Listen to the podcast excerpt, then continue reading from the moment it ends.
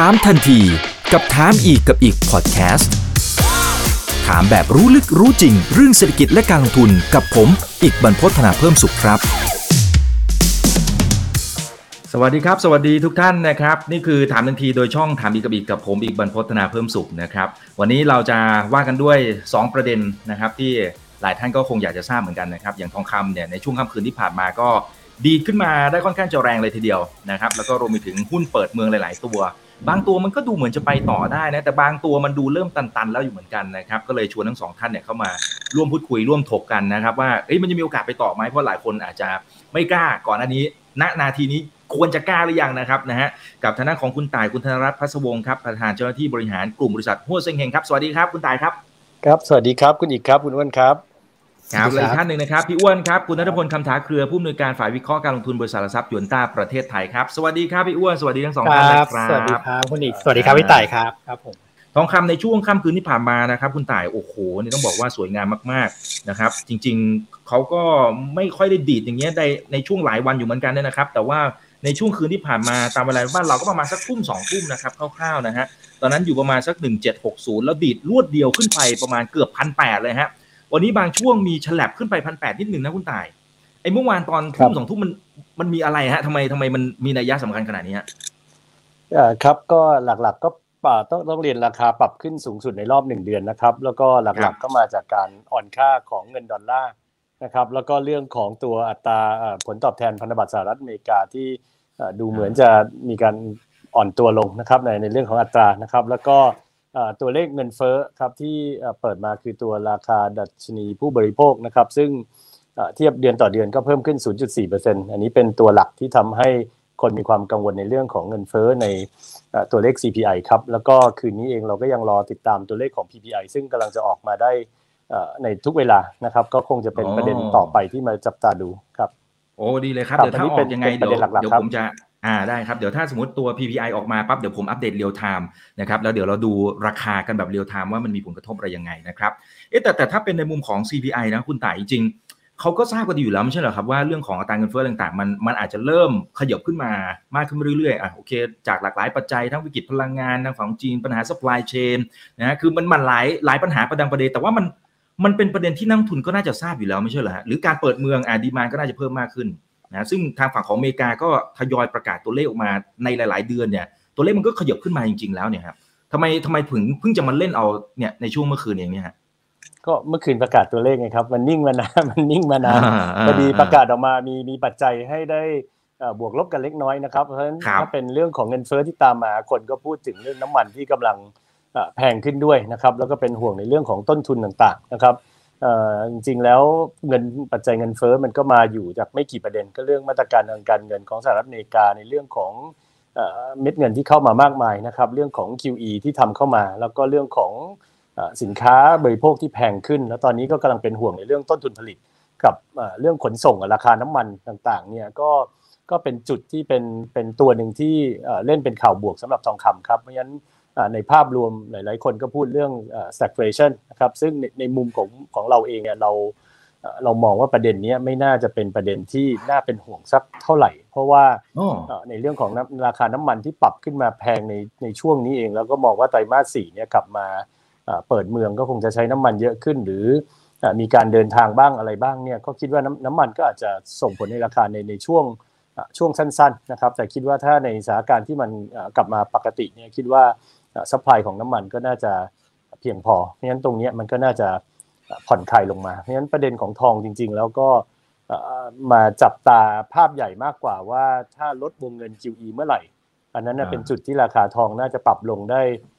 ได้สักประมาณหนึ่งนะครับ แล้วก็อาจจะเป็นทิศทางต่อไปก็คือคนก็มองว่าถ้าถ้าลงรอบรอบใหญ่แบบนั้นก็ ก็น่าจะซื้อเก็บเพื่อเก็งกำไรในปีหน้า แล้วเราก็มาดูกันว่าในปัจจัยในปีหน้าเนี่ยมันมองเรื่องอะไรเป็นหลัก ก็ก็คงไม่พ้นเรื่องของเงินเฟ้อนะครับแล้วถ้าเงินเฟ้อมาเนี่ยสหรัฐอเมริกาก็จะต้องขึ้นดอกเบี้ยเพราะฉะนั้นการขึ้นดอกเบี้ยในรอบถัดรอบต่อๆไปในปีหน้าเนี่ยมันมาจากปัจจัยของการสกัดเงินเฟ้อนะครับ เพราะฉะนั้นทองคำเองเนี่ยก็จะเป็นตัวหนึ่งที่เป็นสินทรัพย์ที่ดีในช่วงที่ป้องกันความเสี่ยง against เงินเฟ้อนะครับเพราะฉะนั้น ก็เป็นธีมที่จะไปดูกันต่อในปีหน้า เพราะฉะนั้นปีนี้เองเนี่ยเราก็จับตาสัญญาณในเรื่องของการลดวงเงิน QE มากกว่าครับ แต่ถ้าฟังสั้นๆ ถ้าถ้าเป็นความเห็นในระยะสั้นๆ แสดงว่ามองคุณต่ายมองว่ามันน่าจะเป็นแค่อัตราเงินเฟ้อที่ขึ้นมาชั่วคราว อันนี้ผมผมเข้าใจถูกใช่ไหมฮะ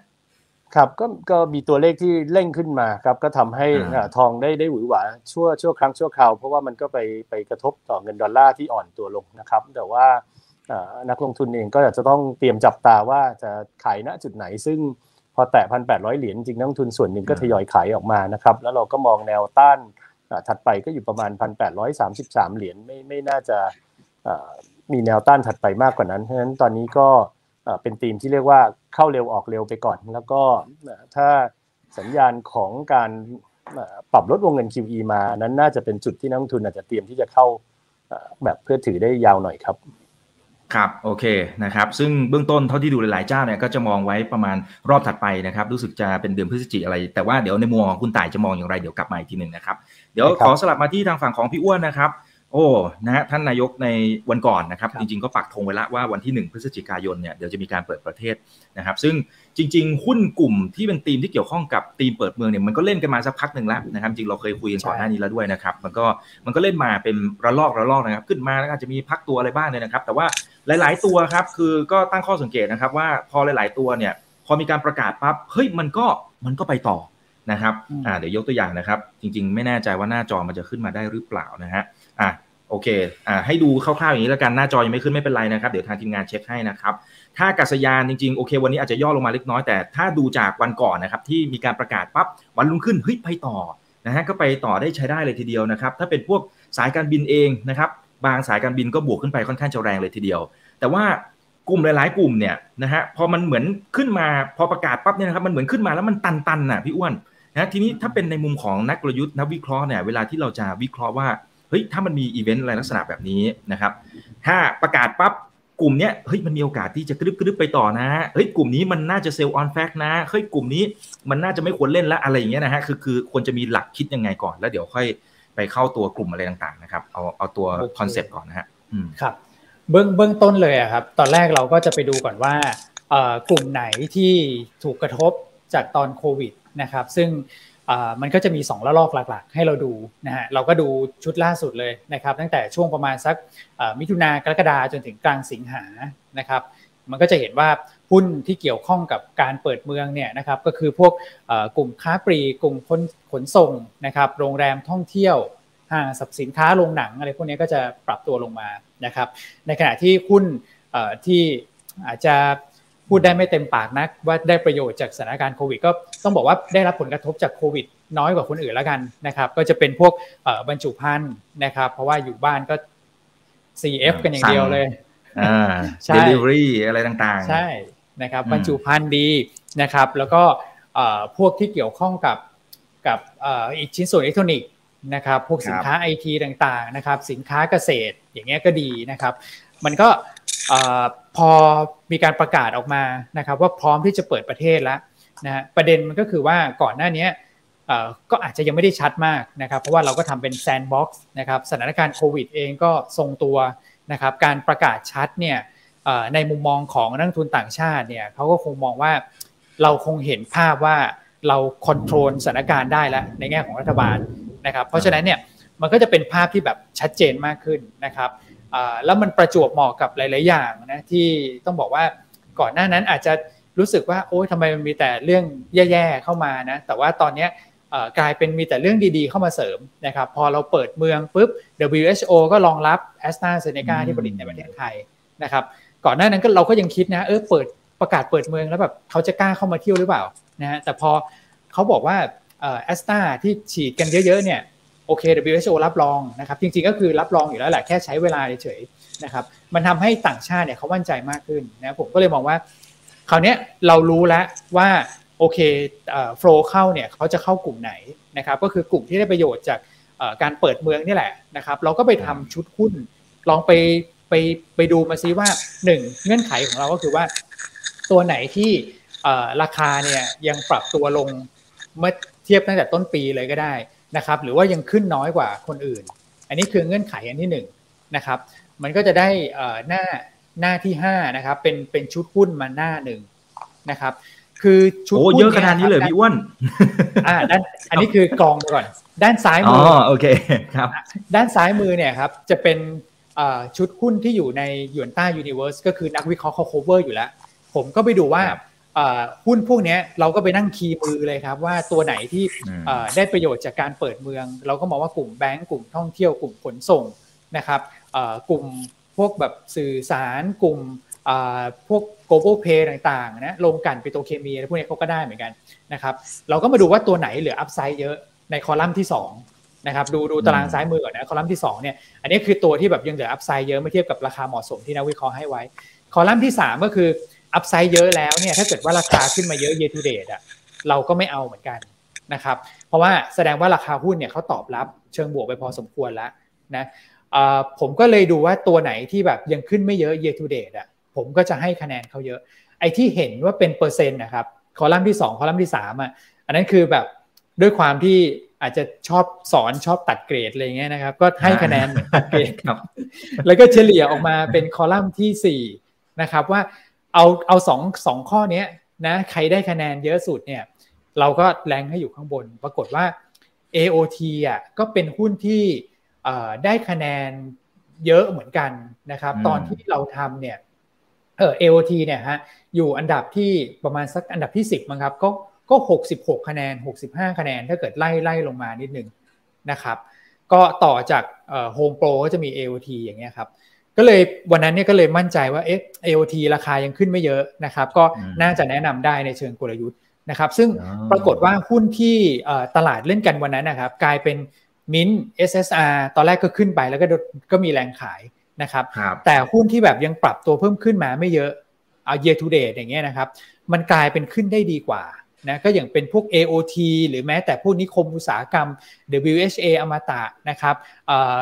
ขนส่งรูปแบบอื่นอย่าง BEM อะไรอย่างเงี้ยนะครับโรงแรมก็จะเป็นแถว 2 แถว 3 แล้วนะครับเพราะว่าโรงแรมแบบตัวหุ้นดีพิมพ์นิยมแบบ MINT SHR เอราวัณ CENTEL อะไรพวกนี้เขานำขึ้นไปหมดแล้วนะครับก็จะมีอ่อย่าง AW AWC ที่ laggard อย่างเงี้ยก็จะกลับขึ้นมาได้นะครับเพราะฉะนั้นเนี่ยทุกอีเวนต์นะครับมัน มันมีโอกาสหมดแหละ บางคนก็บอกว่าเอ้ยเรียวพินิ่งรับไปหมดแล้วนะ มันตีมนี้มันไม่น่าจะใช้ได้แล้วนะครับ แต่ถ้าเกิดเราทำการบ้านหน่อยนะ คือการได้ตารางนี้มาเนี่ย โอ้โห นานเหมือนกัน คือหนึ่งก็ไอเดียจะเอายังไงดีสองก็คือต้องไปนั่งแรงมือนะครับ แล้วกว่าจะได้ชุดหุ้นมาเนี่ยนะครับ มันก็ คือถ้าเกิดว่ามันก็สะท้อนว่าเออถ้าเกิดว่าเราเราเราทุ่มเทกับมันนะหมายถึงนักลงทุนนะครับ พอมีอีเวนต์แล้วทุ่มเทแล้วก็ไปขุดหน่อยเนี่ย ผมว่า หาตัวเล่นได้เยอะเลยนะครับ โดยเฉพาะในช่วงเนี่ยครับวันจันทร์วันอังคารวันอังคารวันพุธพุธเราหยุดใช่ไหมวันอังคารวันพฤหัสเนี่ยนะครับ มีหลายตัวอย่างวันนี้หุ้นเรียวมันทิ้งหลาย ๆ ตัวก็ยังปรับขึ้นได้อยู่นะครับ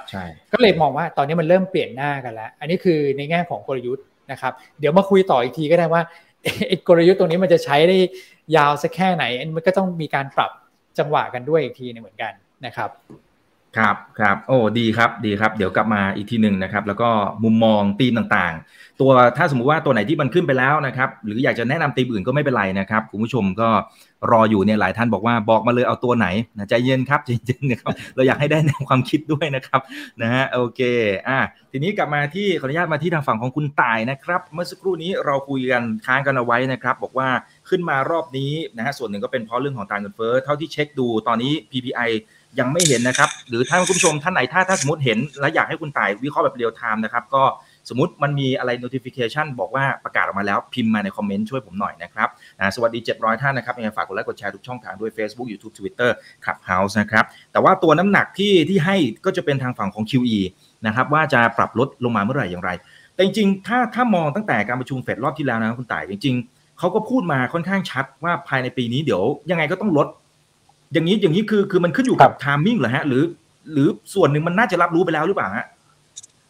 ผมผมก็ก็คิดว่ารับรู้ไปแล้วนะครับ แต่ว่าก็ก็รอการ take action ซึ่งตอนนี้ก็มองว่า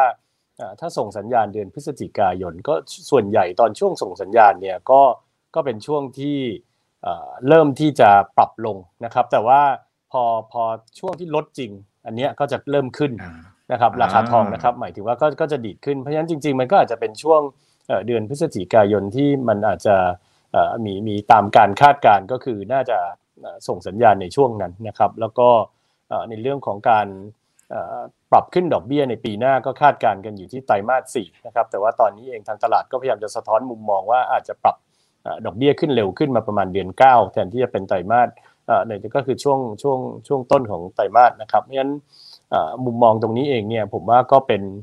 มุมมองที่สะท้อนให้เห็นอยู่แล้วว่าปีนี้เนี่ยทองคำมันมันถูกลุมเล้าตั้งแต่ต้นปีว่าธีมจริง ๆ ของการกระจายวัคซีนที่มากขึ้นทั่วโลกเนี่ยก็ก็กดดันราคาทองลงมา ซึ่งภาพนี้ยังยังฉายภาพเดิมเหมือนที่ที่ออกรายการคุณอีกในสองสารอบที่ผ่านมาเรามองในธีมปีนี้ว่าเป็นธีมที่ทองจะถูกกดดันจากการทำลดวงเงิน QE ครับ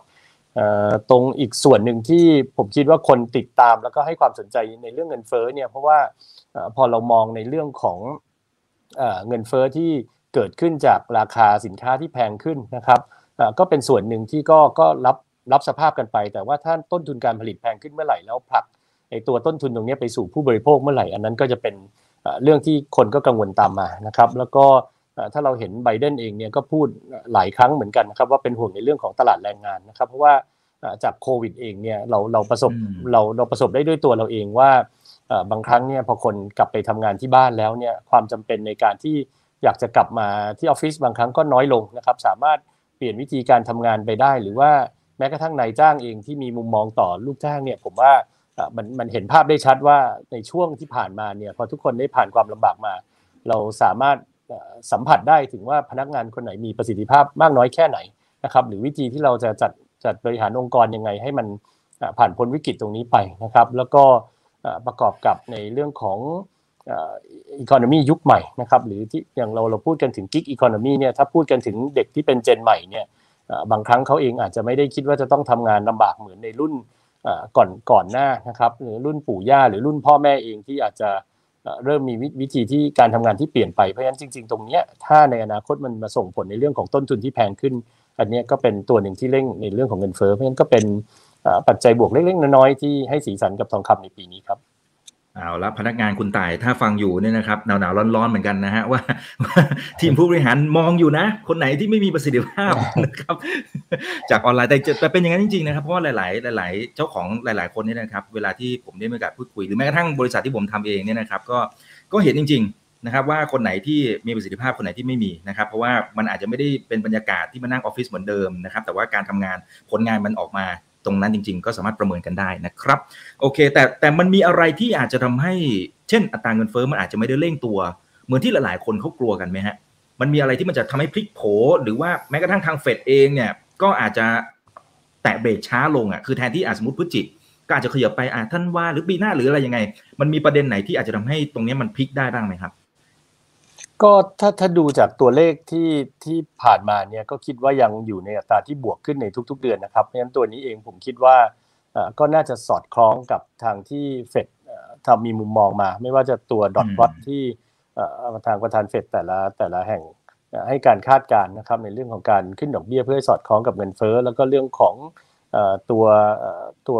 เฟดฟันเรทที่ ตอนนี้ก็ดูเหมือนเปอร์เซ็นต์ณปลายปีก็ก็มากขึ้นเรื่อยๆ เพราะฉะนั้นเวลายิ่งใกล้ขึ้นก็อาจจะจะปรับตัวตรงนี้มากขึ้นในการที่จะลดวงเงิน QE ลงผมคิดว่าก็ยังน่าจะยืนพื้นเหมือนเดิมครับก็คิดว่าน่าจะเดือนพฤศจิกายนมีโอกาสที่จะกับมีโอกาสที่จะประกาศตัวนี้ออกมาลักษณะนั้นครับครับซึ่งซึ่งต้องบอกเลยนะครับว่า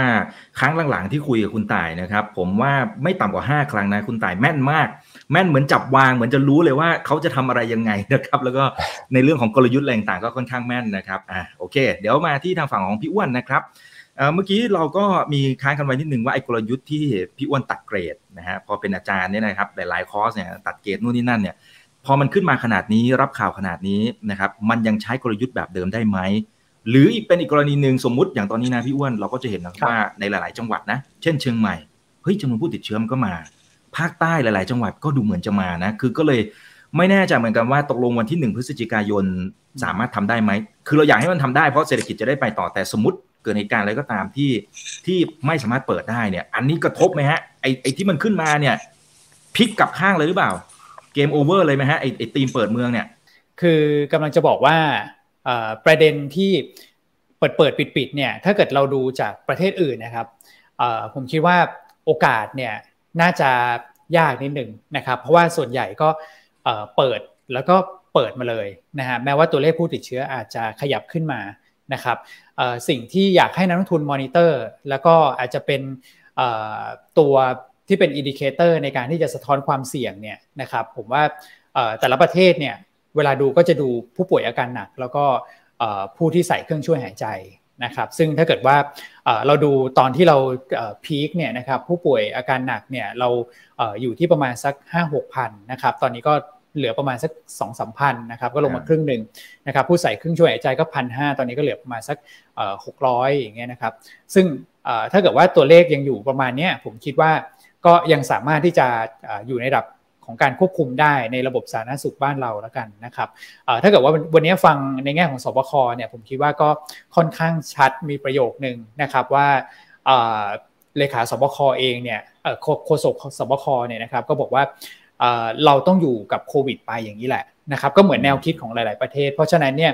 ก็ดูท่าทางว่าน่าจะเปิดแล้วแล้วเปิดเลยนะครับ เว้นแต่ว่าจำนวนผู้ติดเชื้อเนี่ยแบบเร่งตัวขึ้นมาก ๆ จริง ๆ นะฮะจนแบบ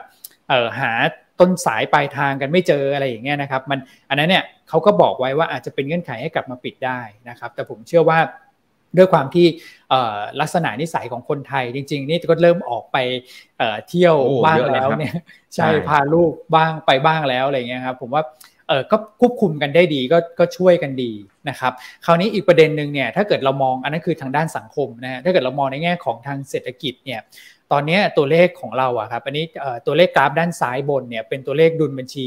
เดินสะพัดนะครับดุลบัญชีเดินสะพัดเนี่ยมาจากดุลการค้าส่วนหนึ่ง ซึ่งเราไม่ได้ห่วงดุลดุลการค้าจริง ๆ เราเป็นบวก เพิ่งจะมาลบเดือนล่าสุดนะฮะก็คือยอดของเดือนสิงหา เพราะว่าเรานำเข้าเยอะโดยเฉพาะการนำเข้าพลังงานนะครับ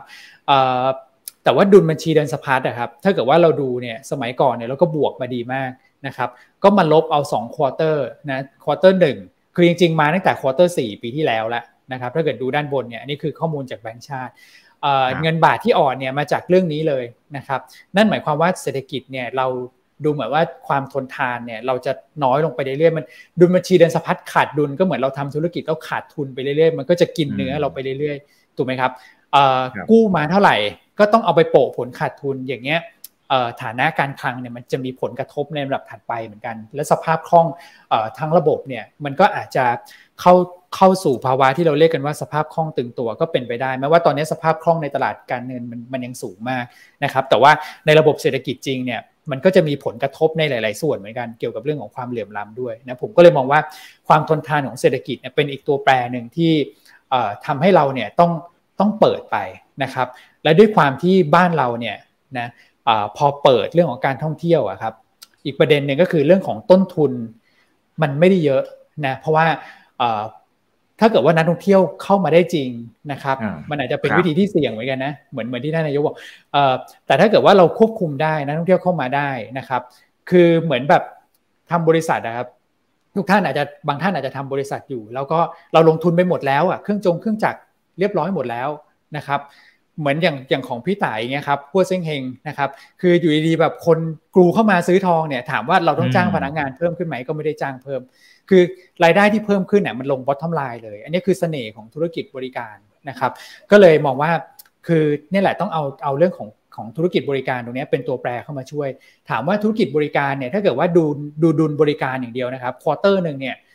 สร้างรายได้ได้ประมาณสัก3 0 0แสนล้านบาทนะ ในในคือถ้าเกิดดูค่าเฉลี่ยในอดีตที่ผ่านมา แต่ตอนนี้ดุลบริการเราติดลบอยู่ประมาณสักคือไปกลับเท่ากันเลยครับ ติดลบอยู่ประมาณสักสองสามแสนนะครับถ้าเกิดได้กลับมามันคือจากลบเป็นบวกเนี่ยมันมันมากกว่า 3 0 0แสนที่เราได้กลับมานะครับก็เลยมองว่า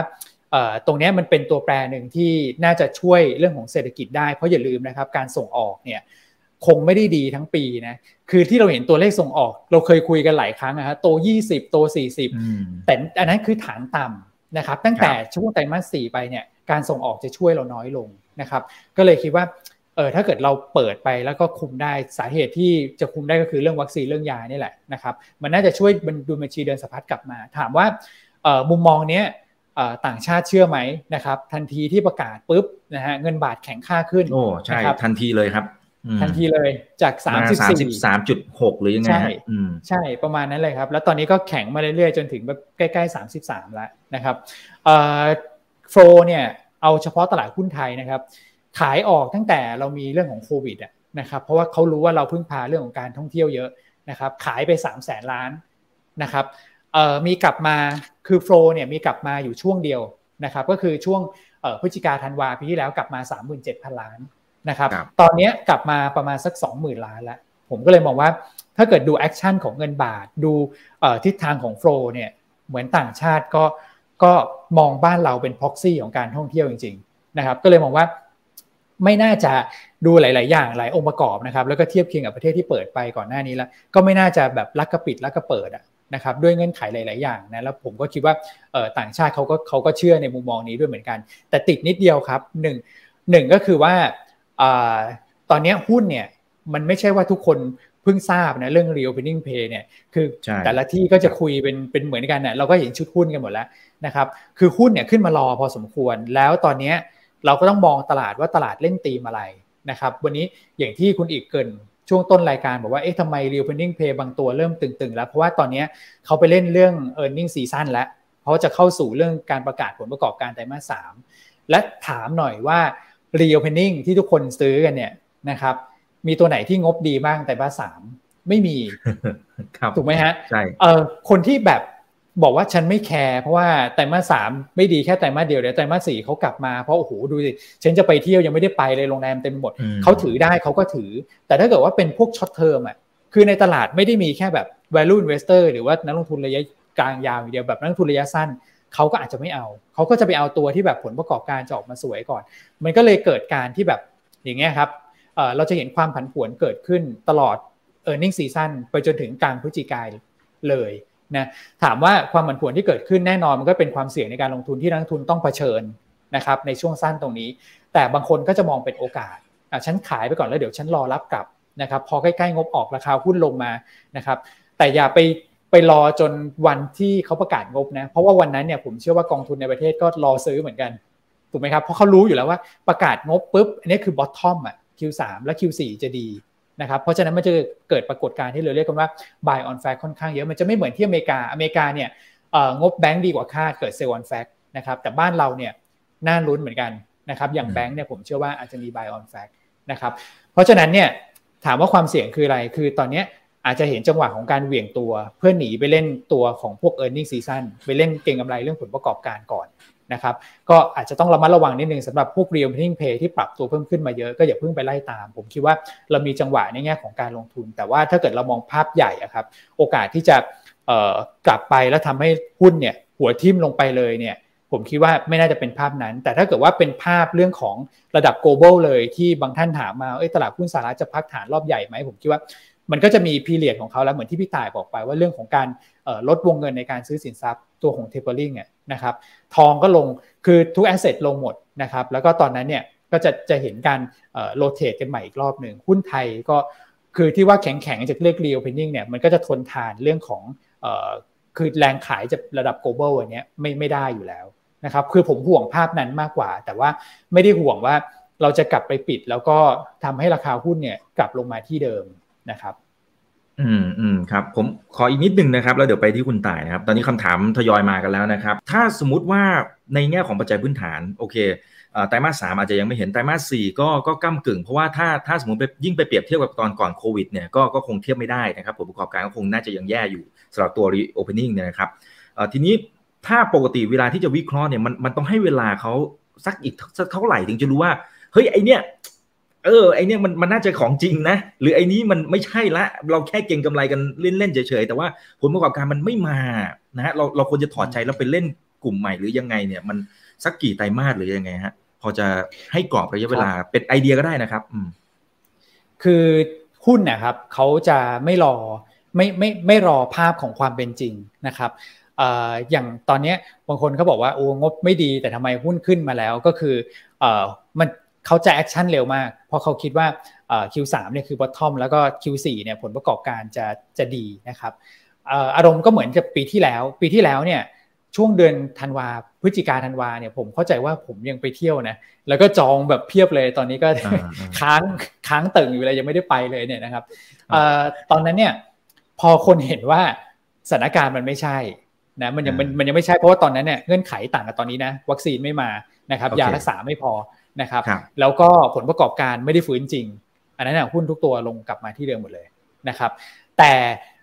มันไม่ต้องรอถึงขนาดนั้นครับ คือผมว่านักลงทุนเนี่ยทุกคนเนี่ยจะมีเซนต์อยู่แล้วนะครับ การที่เราลงทุนก็ลงทุนไปนะครับ แต่ว่าเราเสพข่าวเนี่ยเราก็จะเห็นนะนะครับ หรือว่าบางคนก็ไปเที่ยวเรื่องไปเที่ยวเนี่ยมันเป็นกลุ่มท่องเที่ยวเนี่ยนะครับ หรือว่ากลุ่มค้าปลีกห้างสรรพสินค้าเนี่ยเป็นอะไรที่แบบเราไปวิสิตไซต์วิสิตได้ง่ายที่สุดแล้ว นะครับเราแค่ยกหูโทรไปอะนะครับอารมณ์เหมือนจะไปเที่ยวดูซิลองจองดูซิแบบเอ้มันเต็มขนาดนั้นจริงหรอ เหมือนที่แบบเพื่อนๆบอก คือถ้าเกิดว่า เออมันเต็มแสดงว่าโอเค ก็ยังได้อยู่ คือถ้าเกิดว่าหุ้นพักลงมาก็ก็ซื้อแต่ถ้าเกิดว่าแบบ เอ๊ไม่ใช่นะเอ่อหรือแบบบางทีเขาบอกว่าเอ้ยห้างนี้คนแบบโหล้นมากเยอะมากแบบคนกลับไปเที่ยวแต่เราพอไปเดินแล้วแบบเฮ้ยก็ไม่นะร้านอาหารก็ไม่เออ อย่างนั้นอะ คือมัน มันคือมันจะเป็นเซนส์ของเราเองว่าไม่ใช่ละนะครับ ที่เราซื้อมาเราพักก่อนนะนะครับเดี๋ยวรอจังหวะใหม่อะไรอย่างเงี้ยนะส่วนเรื่องของ timing ครับผมว่าของจริงไม่จริงเนี่ยนะฮะเราอาจจะให้เวลาตอนนี้ก็คือคนเพิ่งเริ่มเที่ยวนะครับ สักเดือนพฤศจิกาเนี่ยผมว่าเหมือนภูเก็ต Sandbox ครับประมาณสักสองสัปดาห์เนี่ยเห็นแล้วว่า control ได้ control ไม่ได้ เพราะว่าตัวเลข ขึ้นมาเลยนะ ผู้ติดเชื้อตอนตอนเปิดภูเก็ต Sandbox สองสัปดาห์ขึ้นมา แต่ว่าพอขึ้นมาปุ๊บนิ่ง แล้วก็ภูเก็ตดูดูแลดีมากฮะสั่งบอกว่าห้ามเข้ามาตอนนี้หยุดก่อนคือตอนนั้นน่ะเพื่อนกำลังจะไปอะนะครับเอ่อคุณคุณเกตที่เป็นเจ้าเจ้าของไอเทลอะอ๋อคุยกันก็ลูกเล็กเหมือนกัน บอกว่าอ๋อครับ เข้าภูเก็ตไม่ได้เลยพี่แบบเขาไม่ให้เข้าเลยเพราะว่าตอนนี้แบบ seal ไงเพื่อ controlไม่ให้มันบานปลาย ใช่ แล้วสุดท้ายพอหุ้นแบบเขย่ามานิดเดียวก็กลับขึ้นไปใหม่ฮะพวกโรงแรมเนี่ยฮะก็คือผมว่ารอดูถ้าเกิดถามตอบคาถามก็คือให้เวลาสักสองสัปดาห์หลังจากพฤศจินะครับ เราก็จะเห็นภาพแล้วว่า เออได้ไม่ได้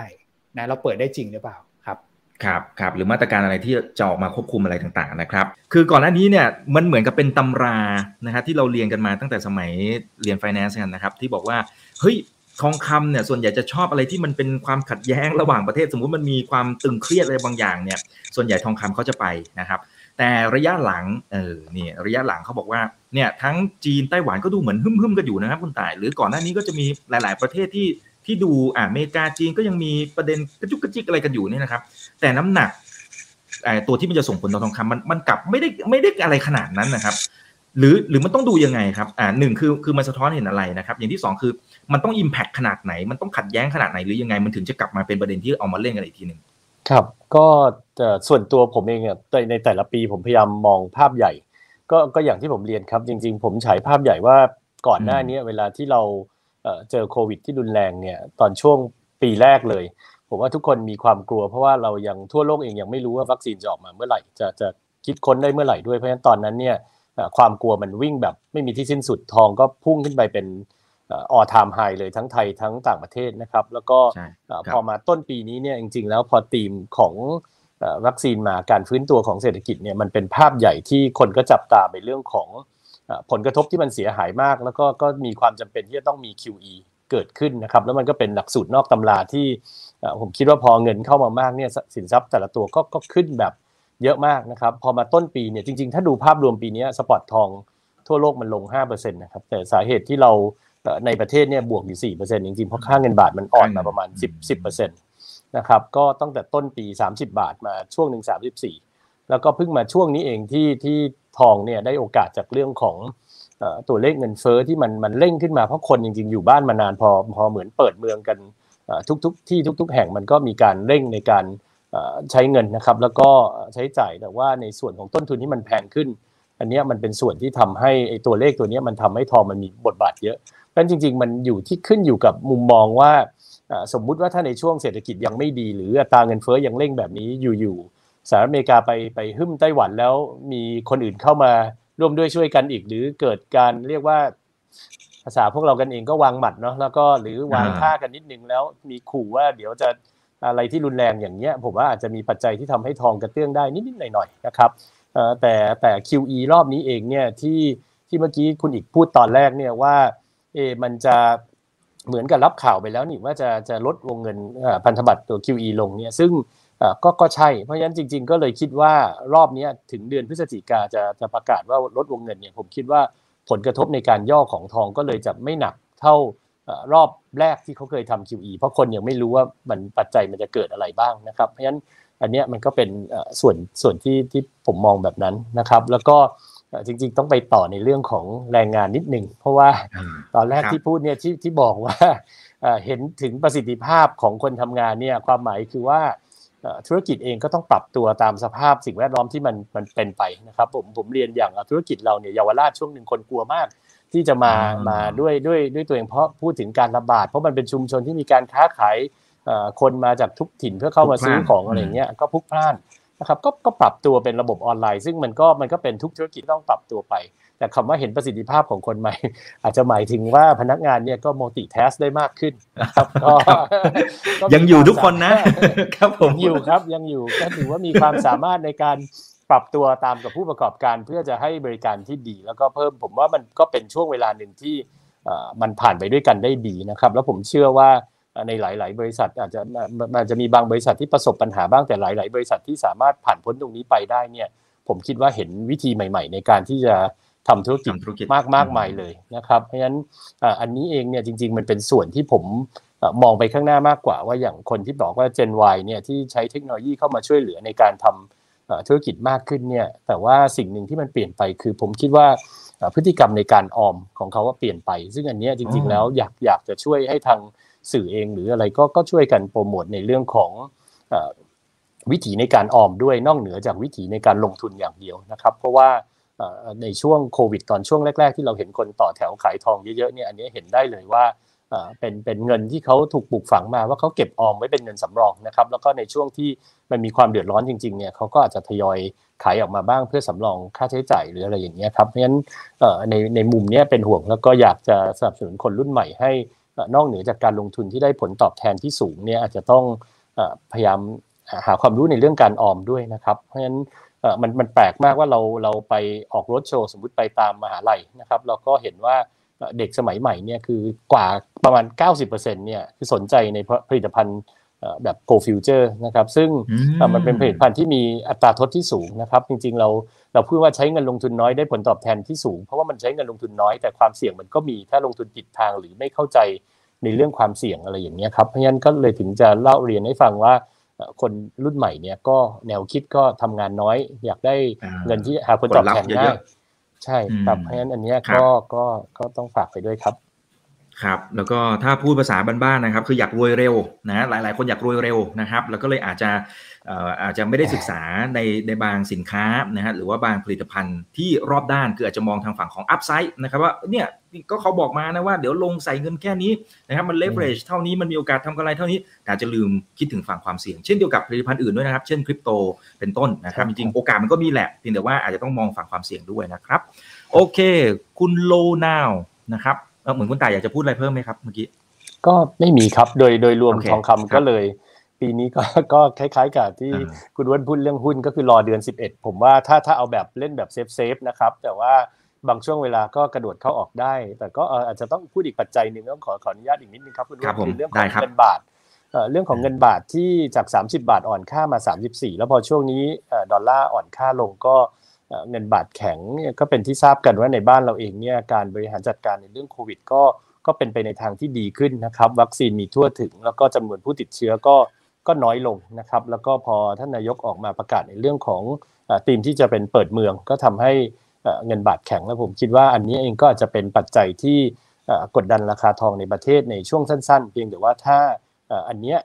ถ้าเกิดบังเอิญเปิดเมืองแล้ว ถ้าบังเอิญผู้ติดเชื้อเนี่ยกลับมามากขึ้นโดยโดยสุดวิสัยหรือถ้าบังเอิญมันเกิดเนี่ยอันนี้ก็อาจจะเป็นธีมที่ทำให้ทองในประเทศสามารถปรับขึ้นได้นะครับ เพราะฉะนั้นอันนี้ก็ต้อง ขอละเว้นไว้ตรงส่วนนี้ด้วย เพราะว่าจริงๆสปอตโดยรวมเนี่ยมันมันลงแต่ว่าค่าเงินบางครั้งมันมีมันมีผลที่ทำให้เปลี่ยนเปลี่ยนแปลงได้ครับ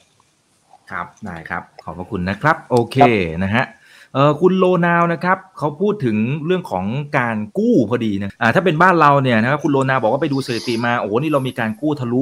9.15 ล้านล้านบาท แล้วก็จะกู้เพิ่มอีกนะครับหรือสัดส่วนตอนนี้คือร้อยละ 57.01 เปอร์เซ็นต์นะครับของร้อยละ 57.01 ของ GDP ไปแล้วเดือนสิงหาคมที่ผ่านมา มันจะมีผลต่อเศรษฐกิจแค่ไหนนะฮะแล้วในมุมของการลงทุนเนี่ยมันมีอะไรที่เราต้องกังวลไหมนะครับคิดเห็นอย่างไร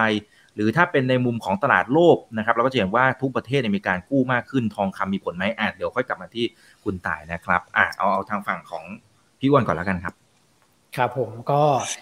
ส่วนใหญ่ก็จะทำให้แต่ละประเทศนะครับนี่สาธารณตัว GDP เนี่ยผลจากโควิดเนี่ยก็จะขึ้น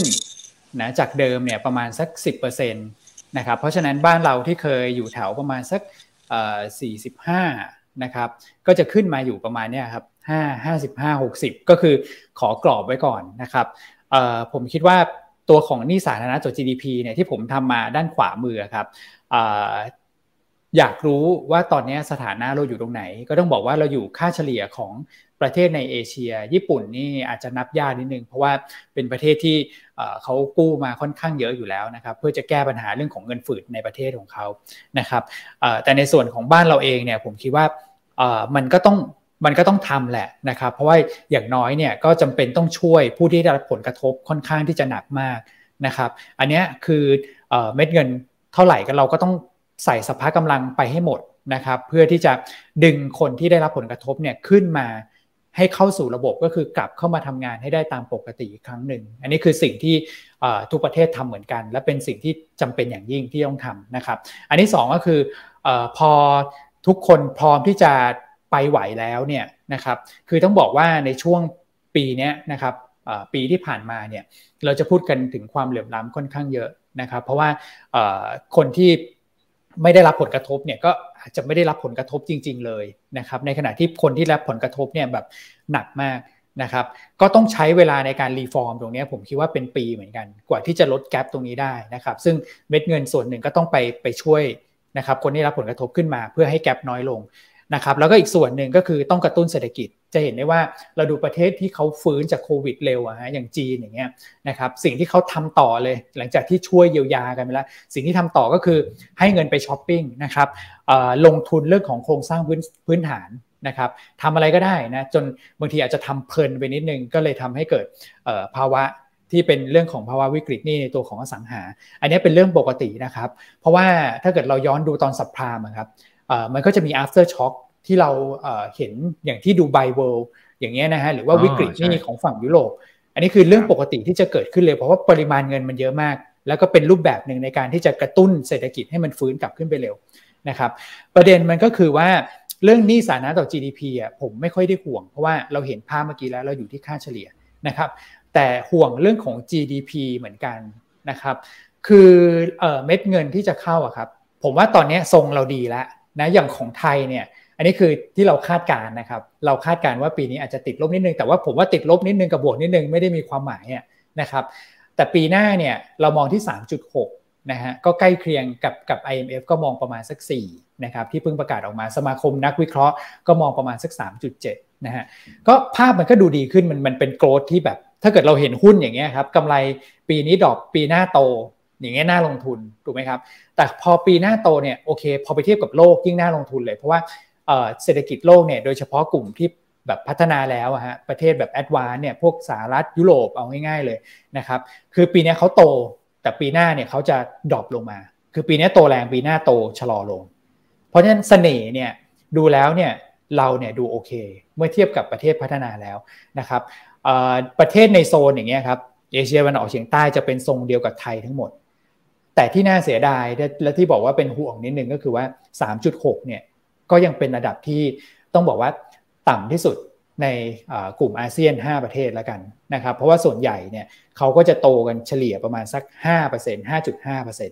ะครับเพราะฉะนั้นเนี่ยถ้าเกิดว่าเราอยากได้โฟล์สามแสนกลับมา คือที่ผมมองเมื่อกี้ครับไม่ใช่ว่าเขาขาย3 0 0แสนตั้งแต่มีนาปีที่แล้ว แล้วเขาจะกลับมา3 0 0แสนนะผมไม่เชื่อแบบนั้นนะแล้วผมก็ไม่เชื่อว่าจะกลับมาเยอะด้วย เพราะว่าประเทศอื่นเนี่ยในแง่ของอัตราการเติบโตเนี่ยเขาจูงใจมากกว่าเรา อันนี้ก็ต้องพูดกันตามตรง แต่ถ้าเกิดเราทำได้ดีนะครับเราช่วยกันได้ดีก็คือการท่องเที่ยวเราเปิดได้โดยที่ไม่ต้องกลับไปปิดใหม่นะครับแล้วก็อีกด้านหนึ่งก็คือเรื่องของการกระตุ้นเศรษฐกิจเนี่ยครับ คือแน่นอนว่าการบริโภคต้องเป็นสิ่งสำคัญที่เราต้องดูนะ เพราะตอนนี้นี่ครัวเรือนก็ก็ยังสูงมากนะครับ แต่ว่าอีกด้านหนึ่งสิ่งที่อยากให้อยากเห็นมากๆก็คือเรื่องของการกระตุ้นการลงทุนนะครับ เราหายกันตั้งแต่ในช่วงก่อนโควิดด้วยซ้ำนะครับ อันนั้นก็ดูเหมือนเป็นทุนเหมือนกันนะ เพราะว่าฐานเราอะเรื่องของการลงทุนมันไม่ได้สูงอยู่แล้ว ถ้าเกิดเราสามารถที่จะลงทุนโครงสร้างพื้นฐานได้ ผมว่าเราเราสามารถยกระดับ GDP ขึ้นไปได้เราเราเรียกโฟเข้ามาได้เยอะเลยนะฮะ แต่ว่าตอนนี้ มันอาจจะยังไม่ยังไม่เห็นภาพนั้นประมาณนั้นแล้วกัน ก็อาจจะต้องรอนโยบายในการที่จะกู้มาแล้วก็ใช้เงินด้านไหนเนี่ยในระดับถัดไปอีกทีหนึ่งอันนั้นคงจะเป็นคำตอบที่เราจะจัดสรรเงินไปลงทุนใน sector ไหนคงจะชัดเจนมากขึ้นในปีหน้านะครับ แต่ผมจะบอกว่า ตอนนี้ผมอยากให้ดูนิดนึงคือเรื่องนี้สานะต่อ GDP ผมผมว่าน่าจะ clear แล้วว่าไม่ได้ไม่ได้ห่วงมากห่วงเรื่องของมาตรการในการกระตุ้นเศรษฐกิจมากกว่า แต่ที่อยากจะชวนนักลงทุนคิดเนี่ยครับช่วงโควิด ทุกคนก็ย่อเหมือนกัน แต่จะเห็นว่าที่อเมริกานี่คือแบบดิวไฮไปเรียบร้อยนะครับด้วย เรื่องของเม็ดเงินที่เข้ามาค่อนข้างเยอะนะครับด้วยเรื่องของมาตรการในการคุมโควิดที่จัดการได้แบบเร็วมากอะไรเงี้ยนะฮะแต่ถ้าเกิดดูประเทศอย่างของไทยเนี่ยสีเขียวนะครับฟิลิปปินส์สีเหลืองนะฮะอินโดนีเซียก็สีฟ้านะครับของเราเนี่ยอย่างที่เรียนก็คือว่าการฟื้นของเราตอนนี้เรากลับมาอยู่ที่เลเวลประมาณสักพันหกกว่ากว่าซึ่งพันหกเนี่ยถ้าเกิดผมจำความได้หลับตาแป๊บหนึ่งแล้วย้อนกลับไปเนี่ยคือวันที่ก่อนจะ circuit breaker หลาย ๆ รอบ นะครับก็คือก่อนที่หุ้นจะลงจากเรื่องของโควิดตอนแรกลงมาจากพันห้าเหลือพันห้าแล้วลงมาพันสองแล้วแตะเบรกนิดนึง แล้วหลังจากนั้นแบบ circuit รวดเลยนะครับเรากลับมาหุ้นเนี่ยถ้าเกิดว่าเรามองภาพเรากลับมาที่เดิมแล้วแต่ถามว่าเอ้ยเราจะไปเหมือนที่อเมริกาไหมผมว่า อันนั้นเนี่ยคือสิ่งที่เราจะต้องติดตามว่าเรื่องของมาตรการกระตุ้นเศรษฐกิจเนี่ยถ้าเกิดทำได้ดี ผมว่าต่างชาติก็พร้อมจะซื้อเพราะเขาอันเดอร์โอนเยอะ อันนี้ก็เป็นเป็นคำถามแล้วกันนะครับ แต่ตอนนี้ผมกำลังจะบอกว่าเราไม่ได้อยู่ในโซนที่ลงทุนง่ายแล้ว เพราะว่าเรากลับมาอยู่ที่จุดสมดุลก่อนโควิดนะครับ เราจะลงทุนยากขึ้น เพราะฉะนั้นใครที่เข้ามาลงทุนนะครับ แล้วประสบความสำเร็จอย่างมากในช่วงปีที่ผ่านมาเนี่ยนะครับ ให้ลองย้อนกลับไปนะแล้วก็ไปดูว่าไอสิ่งที่ทำให้เราประสบความสำเร็จเนี่ยมันมาจากอะไรบ้างนะครับ แล้วก็พยายามจดบันทึกมันไว้นะเพราะว่าคือ หลังจากนี้ครับ มันจะต้องใช้แบบโอ้โหผมว่างัดหลายวิชาเลยเพราะมันการลงทุนมันจะยากมากขึ้น แล้วมันก็จะเร็วมากขึ้นด้วยนะครับ เพราะว่ามันมันไม่มีใครกล้าที่จะถือยาวแล้ว เพราะว่า valuation เนี่ยหุ้นหลาย ๆ ตัวกลับมาใกล้ที่เดิมแล้วนึกภาพออกใช่ไหมฮะเพราะฉะนั้นการ trade ก็จะไวมากขึ้น และถ้าเกิดว่าสภาพคล่องลดลงก็จะยิ่งไวไปอีกนะครับ ก็เลยฝากไว้อย่างนี้แล้วกันว่า เรื่องของการลงทุนเนี่ยมันจะ มันจะเหนื่อยมากขึ้น แต่ถามว่าลงทุนได้ไหมยังลงทุนได้ แล้วก็ยังสามารถที่จะเลือกแบบเป็น sector หรือว่าเป็นสต็อกเอ่อ selection ได้นะครับ ผมใช้คำนี้แล้วกันว่าอยากให้นักลงทุนลงทุนแบบ ต้องเต้นระบำและต้องเต้นแบบ danceไม่ใช่ลีลาดนะ ปีที่ผ่านมาอาจจะชิวๆลีลาดตอนนี้ต้องแดนซ์แล้วเพราะจังหวะมันจะเร็วมากขึ้น มีหลายปัจจัยเข้ามากระทบแน่นอนปีหน้านะครับ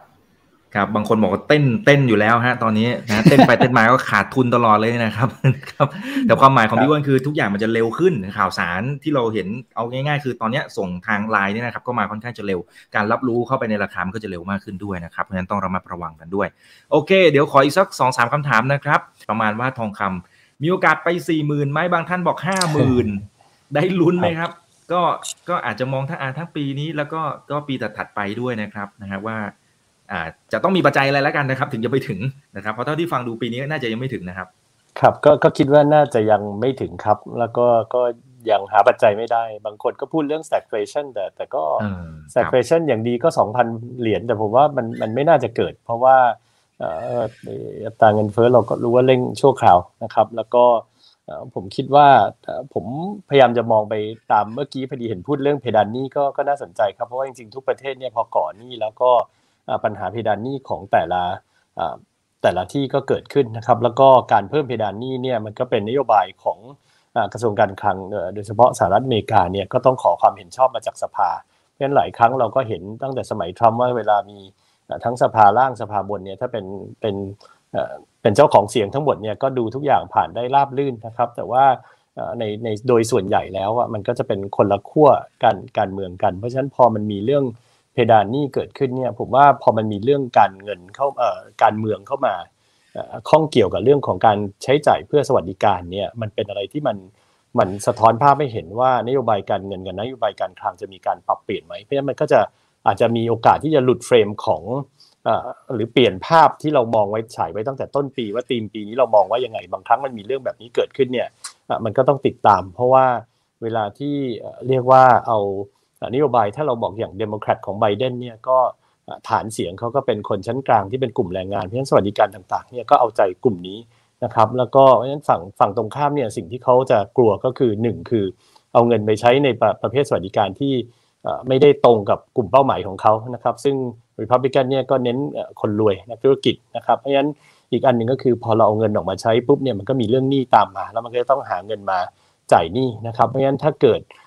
หาเงินมาจ่ายหนี้ไม่ได้แล้วไปเรียกเก็บภาษีจากฐานเสียงของอีกฝั่งหนึ่งเนี่ยบางครั้งมันก็จะเป็นเรื่องที่มีความขัดแย้งเกิดขึ้นในบางช่วงแบบนั้นเนี่ยก็จะทำให้ราคาเนี่ยมีความผันผวนไม่ตามข่าวสารได้แต่โดยโดยรวมแล้วมันไม่น่าจะหลุดธีมภาพใหญ่ที่เราพูดกันในปีนี้นะครับก็คือเรื่องของการลดวงเงิน QE ซึ่งเป็นจุดที่น่าจะเป็นชนวนที่ทำให้ราคาทองเนี่ยปรับย่อตัวลงมาได้ แล้วก็ผมก็คิดว่านักลงทุนที่เทรดทำกำไรอยู่แล้วก็คงจะพยายามเทรดเข้าซื้อในช่วงนั้น แต่ส่วน นักลงทุนหน้าใหม่ที่อยากจะเริ่มที่จะออมในภาพรวมที่เป็นเกี่ยวกับทองคำเพื่อเป็นสินทรัพย์กระจายความเสี่ยงผมคิดว่าก็จะเป็นช่วงเวลาที่ดีครับครับโอเคนะครับขอบคุณมากนะครับออขออีกสักสองคำถามนะครับ มีสองสาท่านนะครับ บอกว่าถ้าอย่างนี้เนี่ยจะเอาตัวไหนดีก็น่าจะถามพี่อ้วนนี่แหละนะครับนะตัวไหนดีครับเขาอาจจะรอฟังตรงนี้แหละครับนะโอเค ได้ครับก็ ผมคิดว่านะครับคือถ้าเกิดตอนนี้ยังอยู่ในช่วงแบบที่เราพูดกันถึงเรื่อง reopening นะครับก็วิธีวิธีการที่นักลงทุนสามารถไปทำได้เองนะครับก็คือแต่ผมว่าต้องใช้ความขยันอดทนนิดนึงนะก็คือไปนั่งไล่ดูกราฟเลยครับแต่ละตัวนะฮะที่เราคิดว่าจะได้ประโยชน์จากเรื่องของการเปิดประเทศเนี่ยนะครับว่าตัวไหนเนี่ยยังไม่กลับไปสู่ช่วงก่อนโควิด อย่างที่ผมเรียนนะครับว่าตอนนี้เซ็นดิ้งเด็กกลับขึ้นไปแล้วนะครับ คือหุ้นเนี่ยโดยภาพรวมเนี่ยอาจจะขึ้นต่อยากนะครับ แต่ว่ามันจะเป็นลักษณะของการหมุนหุ้น เราจะเห็นว่าหุ้นตัวที่แบบขึ้นเป็นหลักแบบหลายร้อยเปอร์เซ็นต์นะครับอย่างหุ้นกลุ่มพวกเดินเรือนะครับกลุ่มกลุ่มหุ้นกลุ่มพวกชิ้นส่วนอิเล็กทรอนิกส์กลุ่มสินค้าเกษตร อันนี้จะเริ่มแบบพักตัวลงมาแล้วนะครับ เพราะว่าเขาขึ้นเยอะเกินไปนะขึ้นเยอะกว่าค่าเฉลี่ยของตลาดนะครับ ก็จะต้องถูกปรับสมดุลลงมา ในขณะที่หุ้นอยู่ข้างล่างเนี่ยผมคิดว่ายังพอที่จะ ฟื้นไปได้ คือถ้าเกิดตลาดยังยืนอยู่แบบนี้ครับ คือยังไม่ได้มีปัจจัยอะไรที่ทำให้ตลาดเนี่ยเปลี่ยนเทรนด์กลับไปที่เดิมเนี่ยนะครับ ผมคิดว่าหุ้นที่เราเรียกกันว่าแลกกาดเพลย์เนี่ยน่าสนใจนะครับ แล้วถ้าเกิดเราดูธีมหุ้นนะฮะ อย่างที่อเมริกาครับก่อนหน้านั้นเนี่ยเขาเล่น growth stock กันมาทั้งนั้นเลย พวกเทคนะฮะก็จะเป็น growth stock สมมติว่าตอนนี้เราเราคุยกันถึงทฤษฎีการลงทุนในหุ้นที่มีอยู่แค่ 2 2ขั้วแล้วกันนะครับก็คือ growth stock กับ value stock นะครับ value stock ก็จะถูกทิ้ง แต่ช่วงหลังเราจะเห็นว่า NASDAQ เนี่ยไม่ค่อยขึ้นนะฮะในขณะที่ดาวโจนหรือว่า S&P 500 ดาวโจนอาจจะดูยากนิดนึง เพราะว่ามีเทคค่อนข้างเยอะละ S&P 500เนี่ยขยับขึ้นได้ดีกว่า นั่นก็แปลว่า value stock เริ่มทำงานได้ดีนะครับผมก็เลยมองว่าตอนนี้เราต้องเริ่มหาหุ้นที่ยังพอแบบมี value แฝงอยู่บ้าง แม้ว่าผลประกอบการระยะสั้นอาจจะถูกกระทบจากโควิด แต่มันเป็นสิ่งที่สะท้อนในราคาหุ้นหมดแล้ว นะครับหุ้นที่มี value อย่างเงี้ยดาวไซด์ค่อนข้างจำกัด ผมก็ไปนั่งไล่ดูกราฟทุกตัวนะครับก็แต่ว่ายังไม่ได้หมดทุกตัวซะทีเดียวนะครับ ตัวตัวเล็กๆ ก็ยังไม่ทันได้ดูเนี่ยก็จะมีแบบมา 3 ตัวนะครับที่คิดว่าเออดูน่าสนใจอย่างตัวแรกเนี่ยก็คือตัวของ MBK นะครับ MBK เนี่ยก็คือ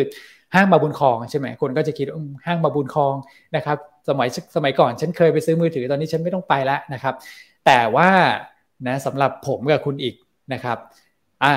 พี่ต่ายด้วยนะ หลานลูกหลานเยอะเนี่ยก็ต้องไปส่ง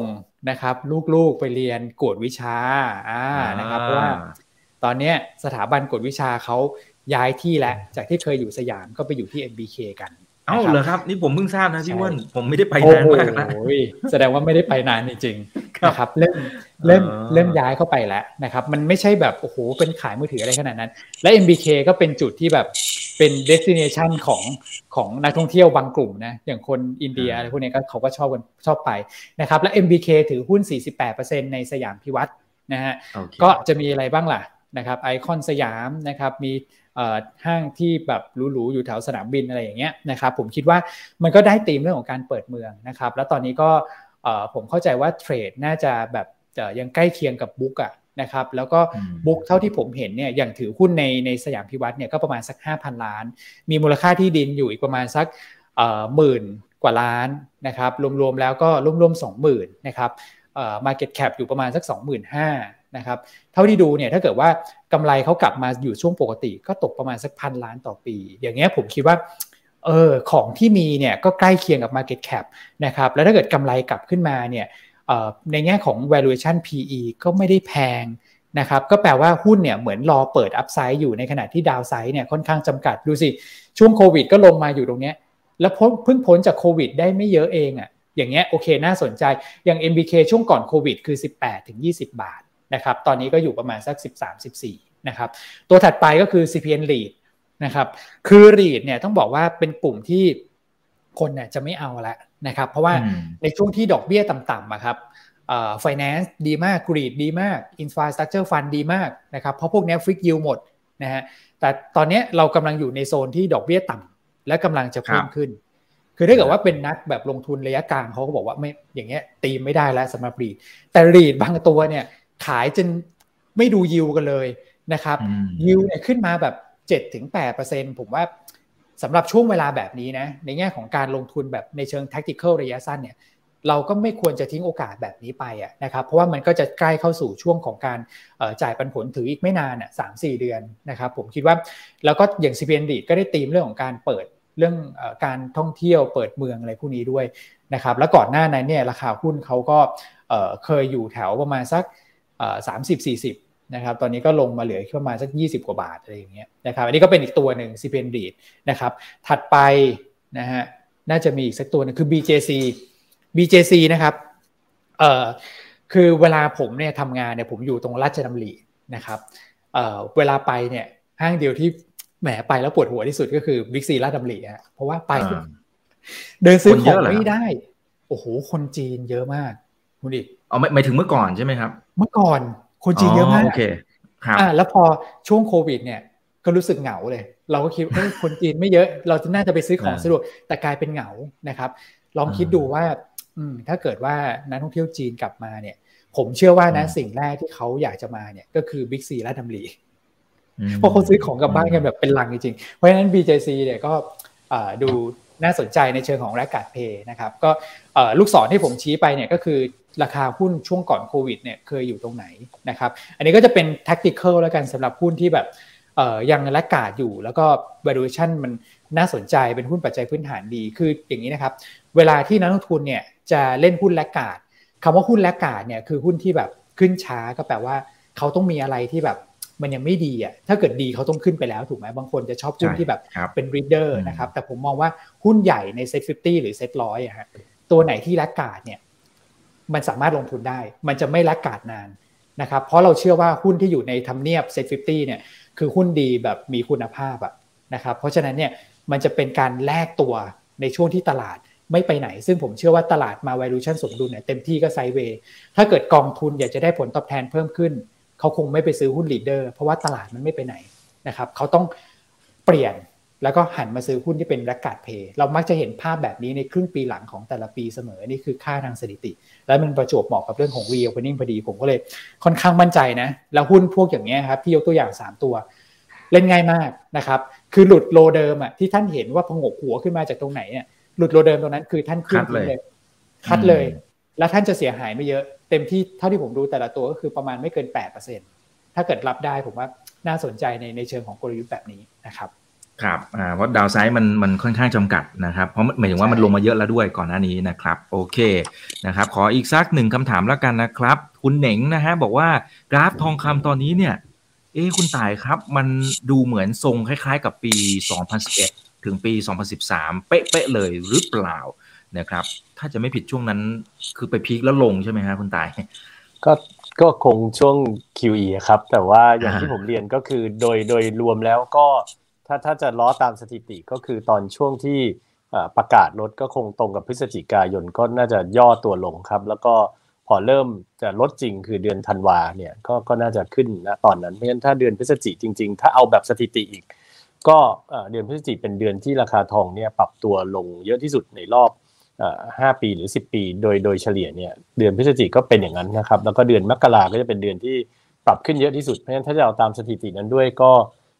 พฤศจิถ้าย่อเยอะก็ก็ซื้อเข้าได้บ้างครับ แล้วก็มี